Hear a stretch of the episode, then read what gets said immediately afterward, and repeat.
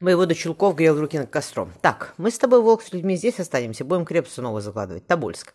А брат мой свободен к вам по срок отправится. Думаю, до весны мы закончим, и тогда все к вам съездим».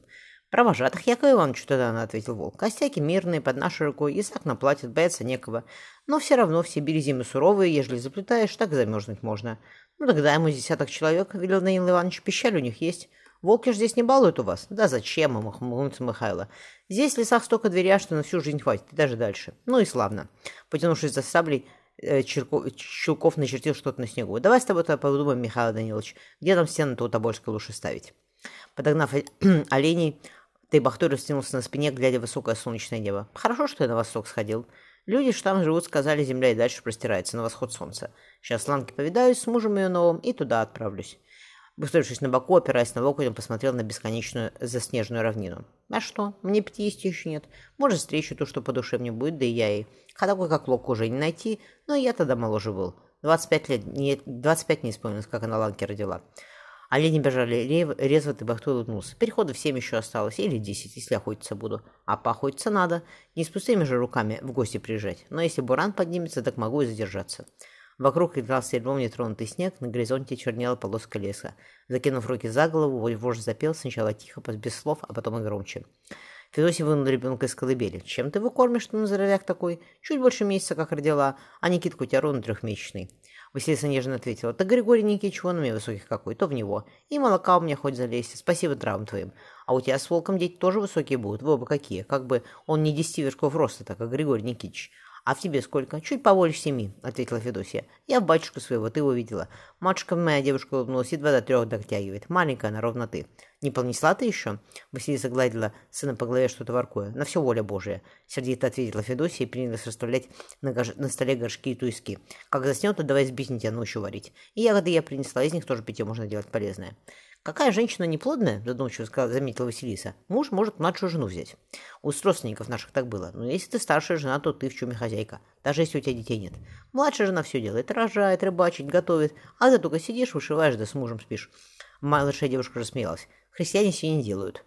Федосия на мгновение пристановилась с ложкой в руках в своем беломраморной покое, где жили с матушкой, соленый ветер золотого рога и как наставник играл с ней в шахматы.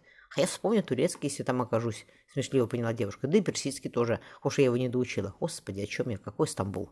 Она посмотрела на Василису и сварливо сказала, у тебя дитя спит за мной. Вставай, иди сюда, слушай, что я говорю, а то у меня еще детки сегодня придут батюшки заниматься. Ты его нового видела? Василиса размешивала мед. Он в избе Ермака Тимофеевича поселился. Говорит, перестраивать его будет. Мало места его. И срок зачем возводить? Григорий Никитич цепи кует. С сельцов он сколько приехала. И по улице за них не пройти. То не воевода, а брат его всего лишь. Кисло ответила Федосия. Воевода сейчас с волком новую крепость уставит. Тобой будет называться. Великим постом обещали здесь быть, а может и позже. Скучаешь?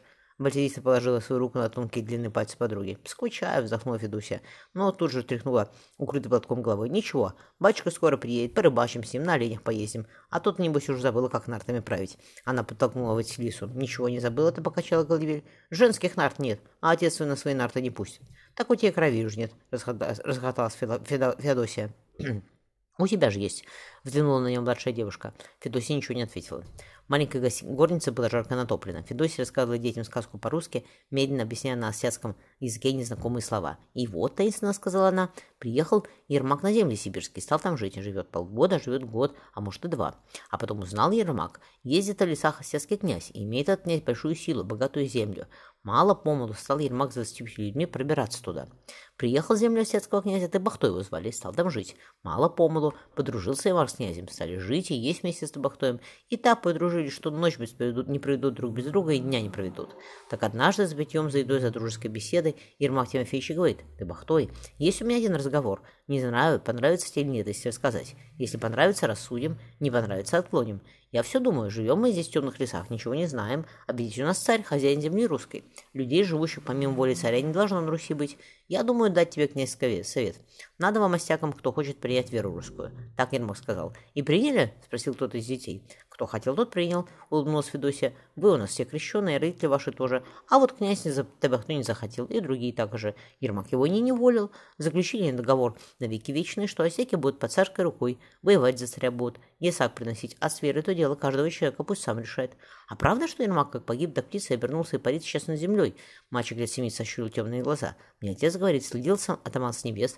И если где кого обижают, так он спускается и обидчика наказывает. Вот, крикнул кто-то из детей. А ты мне в снег толкнул на дворе. Сейчас этот Ермак прилетит, и плохо тебе будет.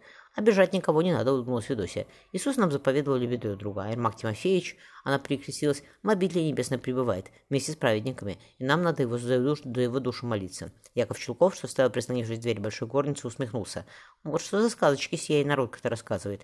Сей не, не народка. Обернулся Григорий Никитич, что отдал для батюшки самью. А Федосия Петровна Волк. Жена Михаила Даниловича, что он тебя на тоболе встречал. Жена, протянул Чулков. Тут-то я жены смотрю, полная крепость. Сегодня одна, завтра другая. Отряхнув нуш, руки, Гриша рассмеялся во весь рост, презрительно глядя в юноши. «Сия жены венчанной православной христианки», — холодно сказал он. «Ты свои руки к ним не тяни, а ты не ты, холоп. Чулков покраснел. Я воевода сибирский. Не ты, а брат твой старший, поправил его Гриша. А я, отродясь, холопом не был. Я человек свободный. Исконный наследник сибирский. Григорий сын Никитин по прозванию Меньшик. Как хочу, так разговариваю с тобой.